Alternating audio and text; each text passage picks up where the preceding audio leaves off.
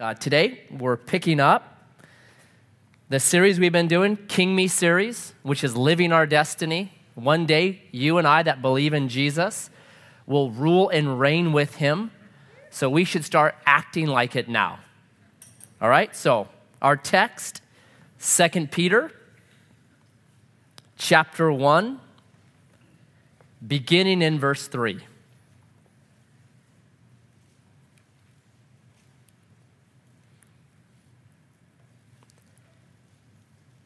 His divine power has granted to us all things that pertain to life and godliness through the knowledge of Him who called us to His own glory and excellence, by which He has granted to us His precious and very great promises, so that through them you may become partakers of the divine nature, having escaped from the corruption that is in the world because of sinful desire. For this very reason, make every effort to supplement your faith with virtue, and virtue with knowledge, and knowledge with self control, and self control with steadfastness, and steadfastness with godliness and godliness with brotherly affection, and brotherly affection with love. For if these qualities are yours and are increasing, they keep you from being ineffective or unfruitful in the knowledge of our Lord Jesus Christ. Jesus, again, we give thanks to have been chosen by you, to be included in your kingdom, to be your kids, joint heirs with you of this coming kingdom. So, would you this morning, Lord, speak? May we listen, may we be sharpened, may we be enabled to better reflect you, to be better image bearers, ambassadors of this kingdom. So, help us. We pray that in Jesus' name. Amen.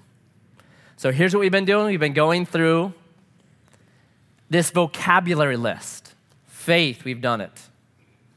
Virtue, we did it. Knowledge, we did it. Self control was last week. And now our word is steadfastness. And what I'll do sometimes, just to kind of find out, like, what's the view of a word, I'll just Google it. Because it kind of gives you, you get these top, like, things that show up. So I Googled steadfast. One of the top things that showed up was guess what? Men's hair gel. you may be a wimp and you may waver, but your hair will not. So I thought, uh oh, maybe I need to talk about this word just for a second because that's not what it's talking about. It's not about hair gel, as important as hair gel is. That's not what this is about. So the word here, steadfast, when you see it in the Bible, it's, it's one of two words. The first one is this Greek word called macrothumia. Macro means big, right? Thumia, it's, it's, it means anger, actually. It doesn't mean you have a big temper. It actually means it takes a lot to get you to be angry. So it's macrothumia. That's often translated steadfast. It takes a lot to get you. All right? That's not the word here, though. This word is a different word, translated steadfast, and it's the word hupo mone. Now, hupo is where we get our word hyper. Hyper. Mone means to stay. So it's actually one of these things that it works out well to look at the roots. It literally means to hyper stand. That's this word, steadfast or hyper stand. You don't get knocked off your game, you hyper stand. And as I thought about that word and in the Bible, there are so many examples of men and women who are super standers. You've got Ruth, you've got Esther, you've got Jeremiah, you've got this group called the Rechabites. You've got this guy, his name is Shammah. He's one of David's mighty men. And there was this battle coming, this army was coming in. He was told, guard this acre of lentils. And so, guess what he did? he superstood on an acre of lentils and fought off an army protecting an acre of lentils. Like, it didn't amount to a hill of beans. And yet he, so bad, he stayed put. Now, what, why? Maybe it was lentil stew or something. He had this hope I'll get lentil stew.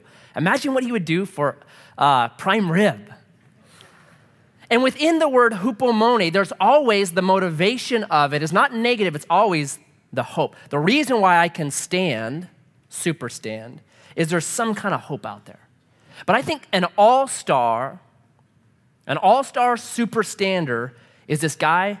He's well known. His name is Caleb. So he's going to be our example. He's going to show us what it means to be steadfast. So flip in your Bible to the book of Numbers, chapter 13.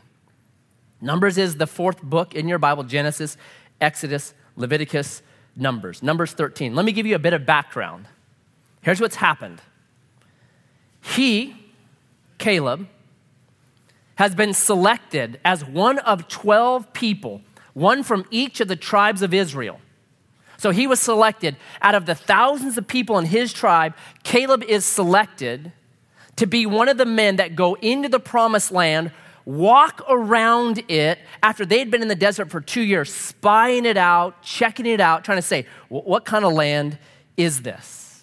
Now, this was a land that had been promised to their great, great, great, great, great, great, great, great, great, great grandfather, Abraham. And so, this people group, the Israelites, had had this collective hope and anticipation that one day we'll get that promise. 400 years. And the battle there was tough. They went through a genocidal maniac, the Pharaoh, who killed their babies, who enslaved them, who beat them. It was a tough trajectory to get to the point where they were now at the banks of the Jordan River, river ready to go in and receive this reward. 400 years. Can you imagine that? Like, we don't have anything equivalent to that. Our country has been a nation for just over 200 years. 400 years, they had this hope and anticipation we'll finally get a land. We'll get away from the pharaohs that kill our babies. We'll get away from these things that are horrible and evil. Finally, we'll get our land. We don't have anything like that. Like, the greatest anticipation we have as a country is like the next Star Wars movie. Oh man, seven days, I can't wait, yeah, right? Like, I, I get Twitter, and there, I cannot believe how many people talk about Star Wars. That's our greatest anticipation. So we have nothing even, there's nothing to compare to how excited this group of people would be to finally receive the promise. All right? So that's where we're at. Numbers 13.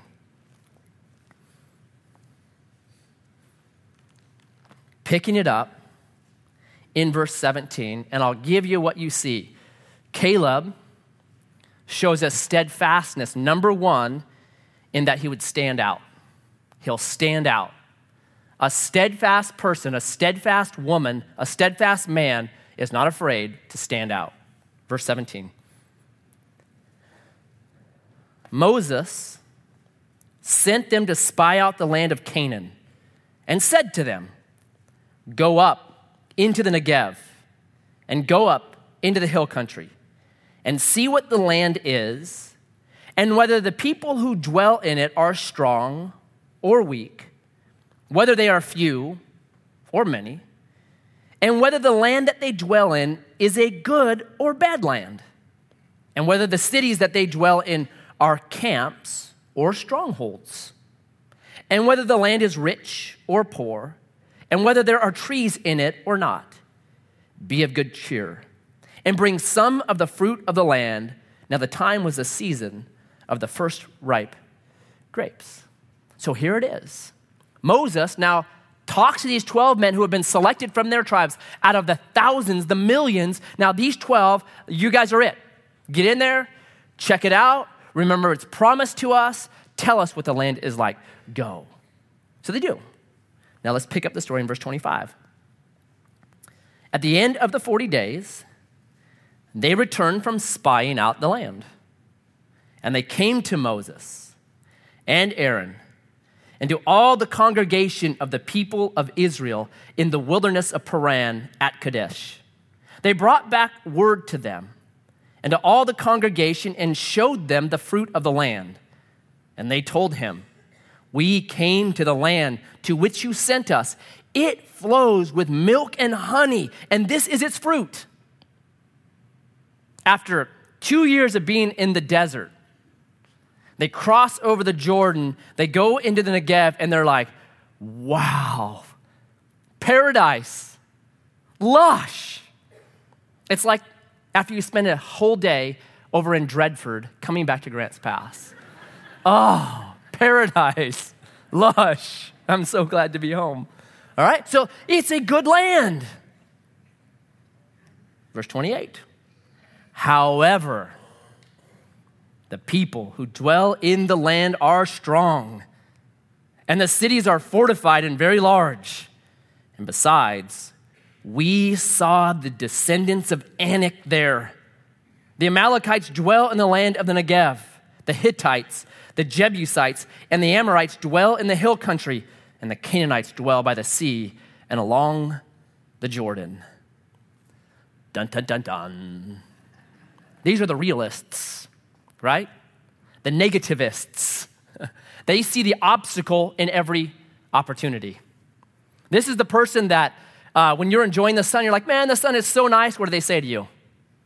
You're to get cancer. Global warming, you better get used to it. It's just to get hotter, right? Man, the economy is doing so good. I'm so happy. My lazy brother in law finally got a job. It's a miracle. Oh, yeah, well, it's coming to an end. The Chinese are buying all of our bonds. They will own us. And the only job you'll get is working in a sweatshop, making suits for gymnasts, all right? That's coming. It's the realist, right? Everyone knows somebody like this. They find the problem in every single solution. I call them the flat tire tribe. Right? They'll never, ever get moving until they're changed. So that's this tribe. No, obstacles, never gonna work, forget about it. Giants in the land, fortified cities, too many people. No. But then, verse 30, but Caleb quieted the people before Moses. And he said, Let us go up at once and occupy it, for we are well able to overcome it. Notice the first guy that speaks up. We often think it's Joshua and Caleb. It's not. The first guy that stands up against the majority and says, No way, is Caleb. And he says, Uh uh, we are well able to overcome it. But then immediately, verse 31, then the men who had gone up with him said, We are not able to go up against it, for the people there are stronger than we are. So they brought to the people of Israel a bad report of the land that they had spied out, saying, The land through which we have gone to spy it out is a land that devours its inhabitants. And all the people that we saw in it are of great height, giants. And there we saw the Nephilim, the sons of Anak, who come from the Nephilim, and we seem to ourselves like grasshoppers. How interesting and so we seem to them. Then all the congregation raised up a loud cry, and the people wept that night. Ten people convinced two million people to not believe the promises of God. And they end up going on a 38 year death march. Is it important who you listen to? Oh my goodness. It is so important. And all the people of Israel grumbled against Moses, verse 2. And Aaron and the whole congregation said to them, against Moses and Aaron, and the whole congregation said to them, Would that we had died in the land of Egypt, or would that we had died in this wilderness. Why is Yahweh bringing us into this land to fall by the sword? Our wives and our little ones will become a prey. Would it not be better for us to go back to Egypt? And they said to one another, Let us choose a leader and go back to Egypt. Let's fire Moses. let's get rid of him and let's get our own leader and let's go back. Caleb, number one, steadfastly stands out. The majority is saying, no, you can't do it. And Caleb is the first lone voice that says, uh uh Number one, steadfastness is willing to stand out. And the reason he stood out is because he knew what was right. You guys are wrong. God promised us this land. We are able to overcome it. It doesn't matter that there's giants. It doesn't matter that there's fort. It doesn't matter how many people are there. It does not matter. God promised us the land. We can take it. He doesn't do, do a pro and con list. He just says, This is right, and you guys are wrong. Steadfastness stands out. Number one. Because very often, the majority is wrong. Do you know that? It is. It's called the bandwagon effect. Those of us who live in the state of Oregon should know all about the bandwagon effect.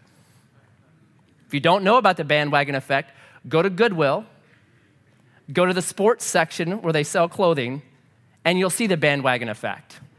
Things have changed there. It's also called groupthink. Groupthink is where people are unwilling to voice anything against what everyone else is saying. And it's very dangerous. You can just wiki groupthink, and here's the examples they give. Number one, and we just celebrated the 60th year uh, anniversary of Pearl Harbor, 65th year. What is it? 75? Okay, sorry. We just celebrated the 70, my math is off. We just celebrated the 75th anniversary of Pearl Harbor. Here's what's fascinating December 6th, 1941, no one in the US military believed anyone would ever, what is it? 7 5. No, December 6th, the day before. Hold on, hold on. I'm right here.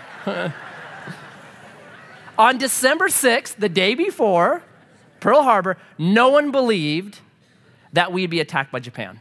And we had all this evidence, like they were moving their ships, and there's all this. Nah, we got some radio transmissions that were like, hmm, like they were literally saying, we're going to attack. Nah, they never will. But guess what happened December 7th, 1941? We were attacked. But groupthink, they say that was one of the most damaging examples in our history of groupthink.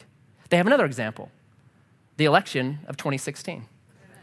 Yeah, where it was groupthink, where the entire media said, no way will Trump win. It's going to be Hillary Clinton. So the New York Times on Monday before the election said this Hillary Clinton has an 84% chance of winning this election. And I just read this great article yesterday on it because Hillary Clinton had, you know, she's got thousands of people around her.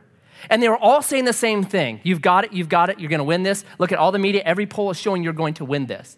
There was one dissenter. There was one Caleb Andrew Johnson. And he kept saying, uh uh-uh. uh. And he was saying to the campaign, we need to get to the Rust Belt. It's in trouble. You need to start making some visits there. But the campaign decided, no, we don't want to do that. And you know why they didn't want to do that? Because it will make it look like we're worried. And we can't make it look like we're worried.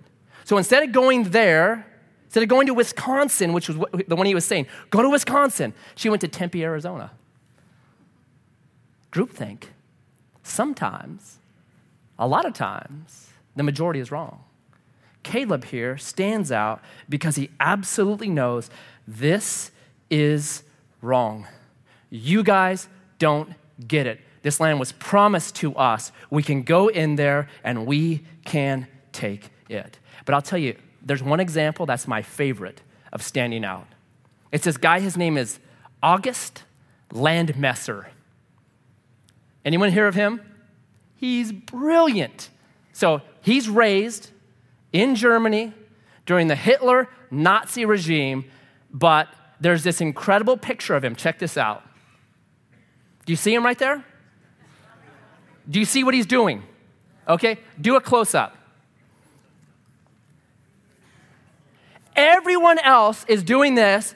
August Landmesser, the only one in this video, just standing there. Uh uh-uh. uh I ain't doing that.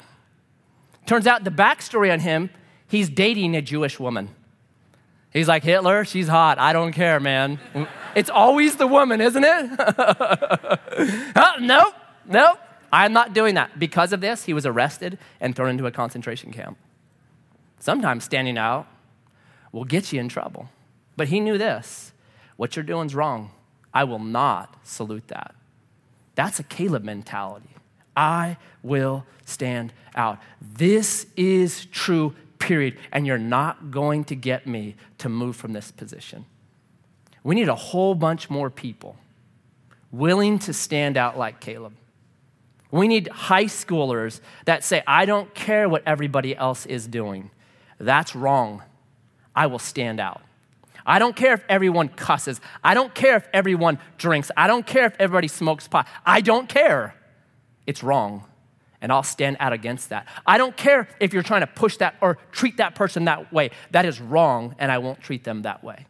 We need a whole bunch of people to do that in the workplaces, at home, steadfast Caleb. Uh uh-uh. uh This is right, and that's wrong, and I will stand for what is right. That's number one. Caleb would stand out. Number two, he steps up. Look at chapter 14, picking it up in verse 5. Then Moses and Aaron fell on their faces before all the assembly of the congregation of the people of Israel.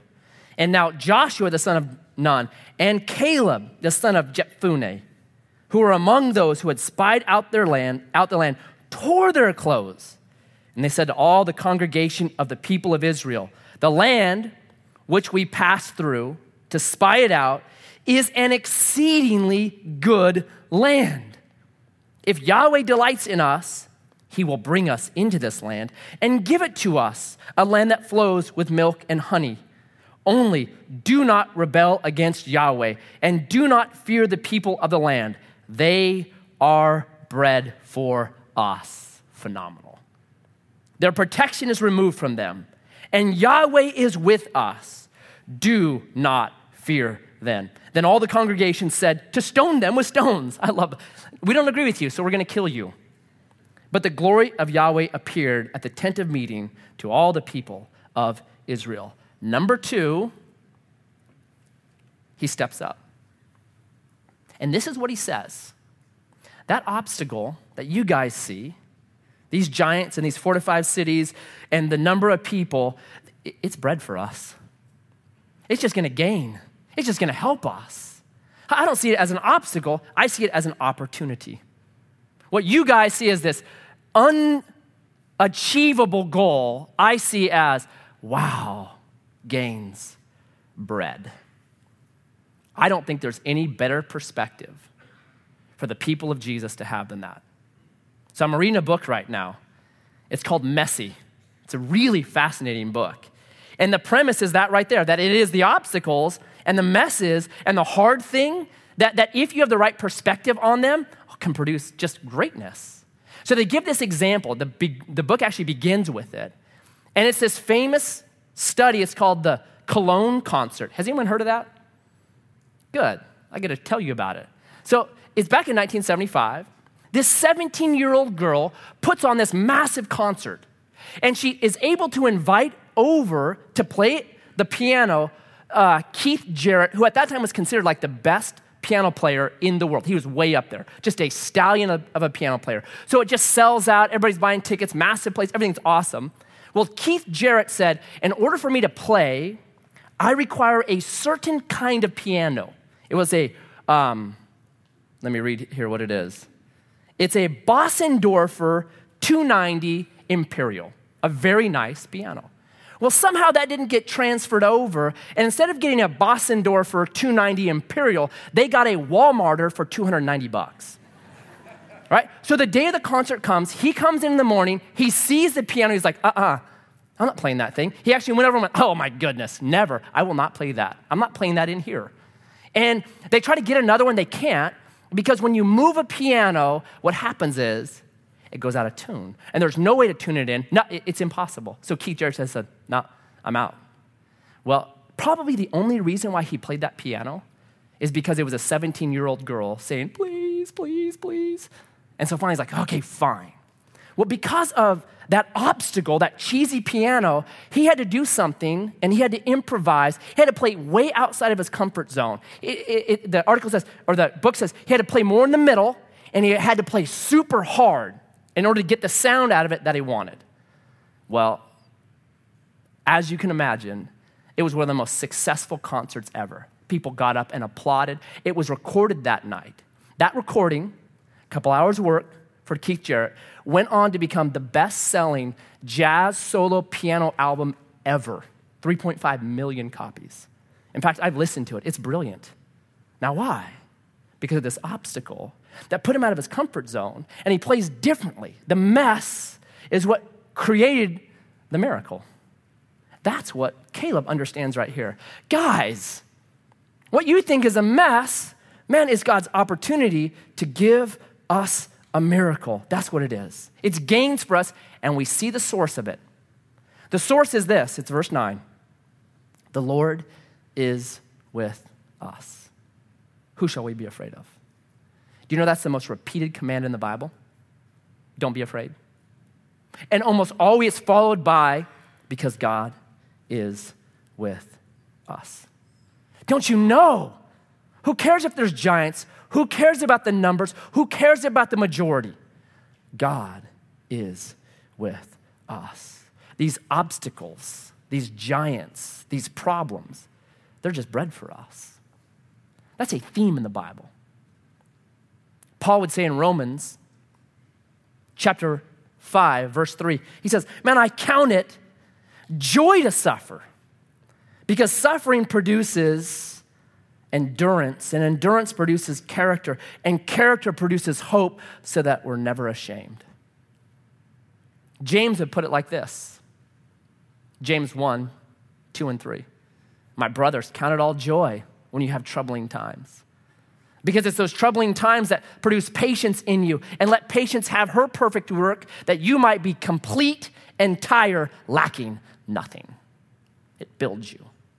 Jesus puts it like this in John chapter 16, verses 19 and 20. Difficulty, it's like childbirth. Is childbirth difficult, moms? Can I get an amen? difficult. But what does childbirth eventually produce? Teenagers. No, I mean babies.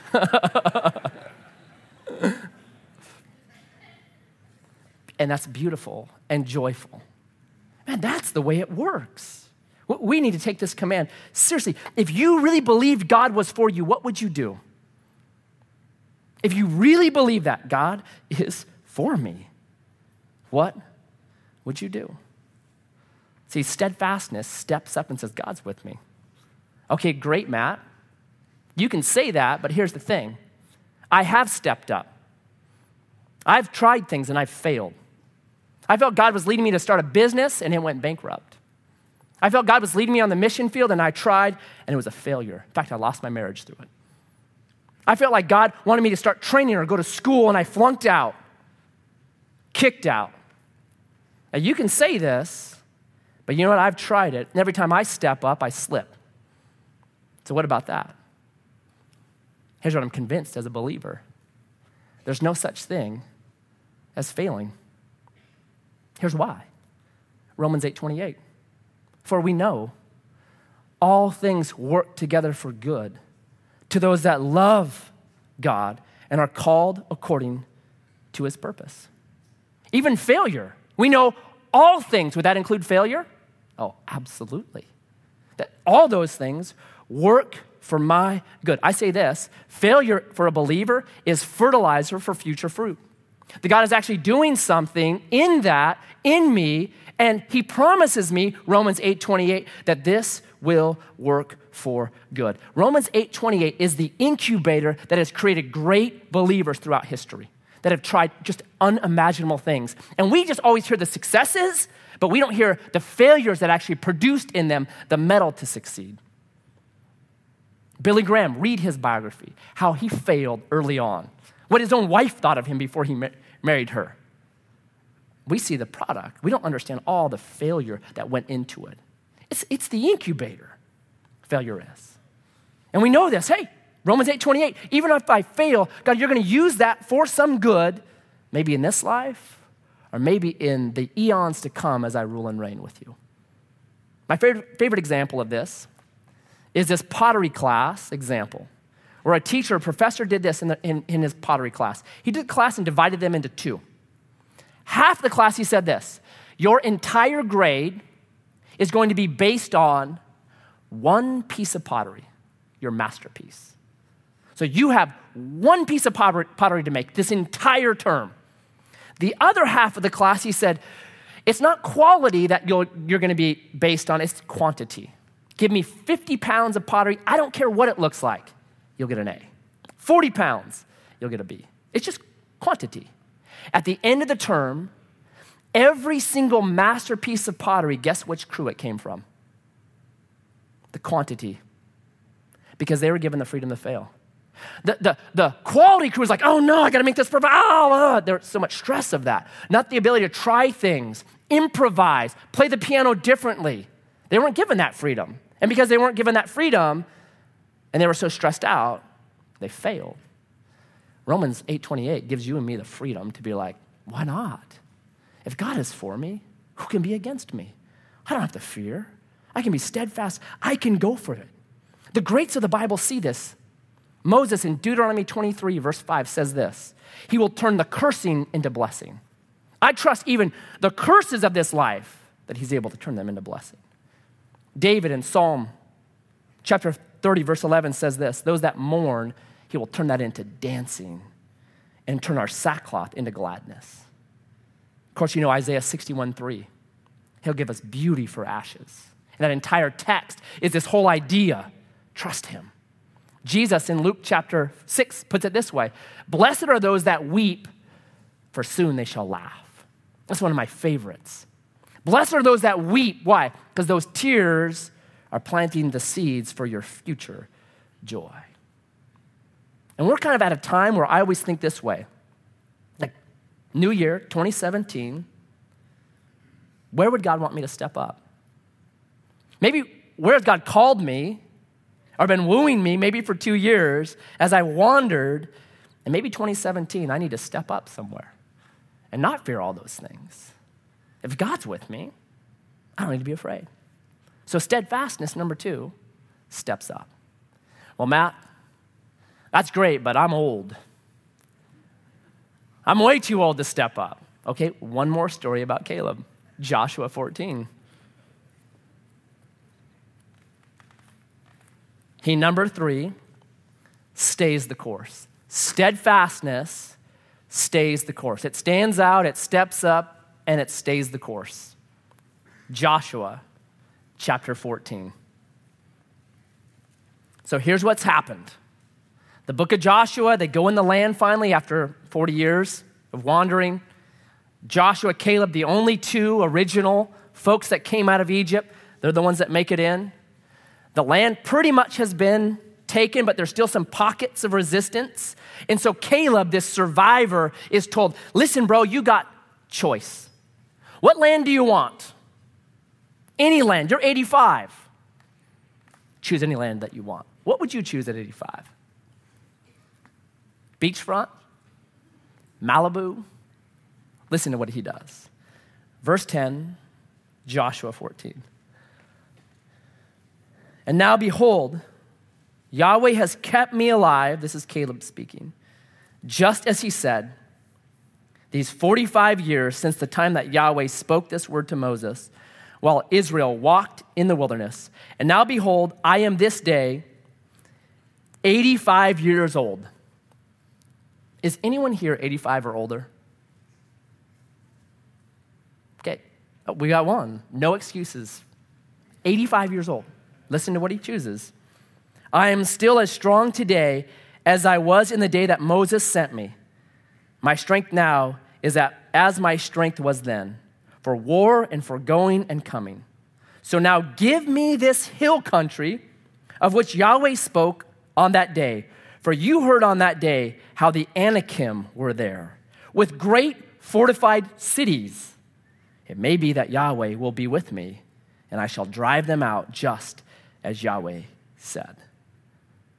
Did he choose beachfront? No, what did he want? Give me the mountain with the giant and the forts on it.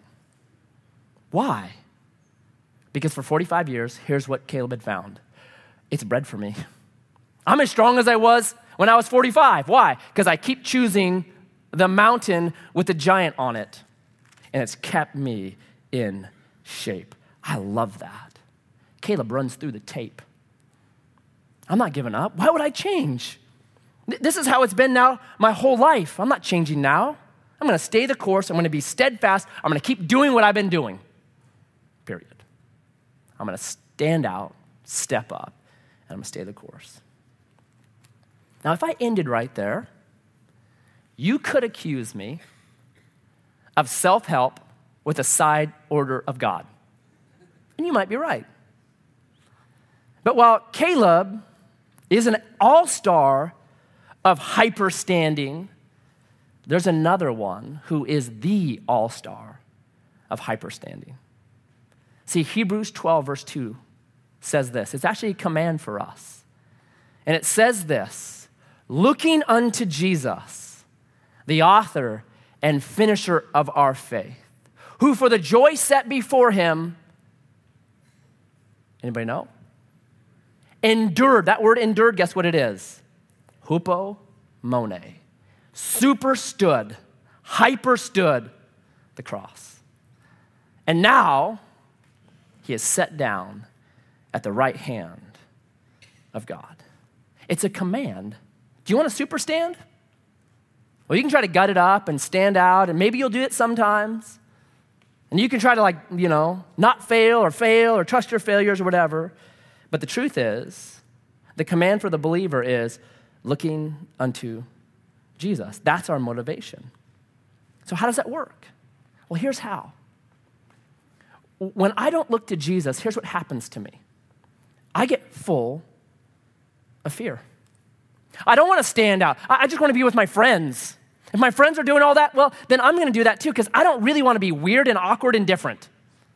So I'm just going to do what they're doing and I'll just be, oh, okay, I'll just do it. Well, you guys are doing, okay, I guess I'll do that too. Right? If I see failure looming on the horizon, I'm not going to choose failure. No way. It's only when I start looking at Jesus that things start to change.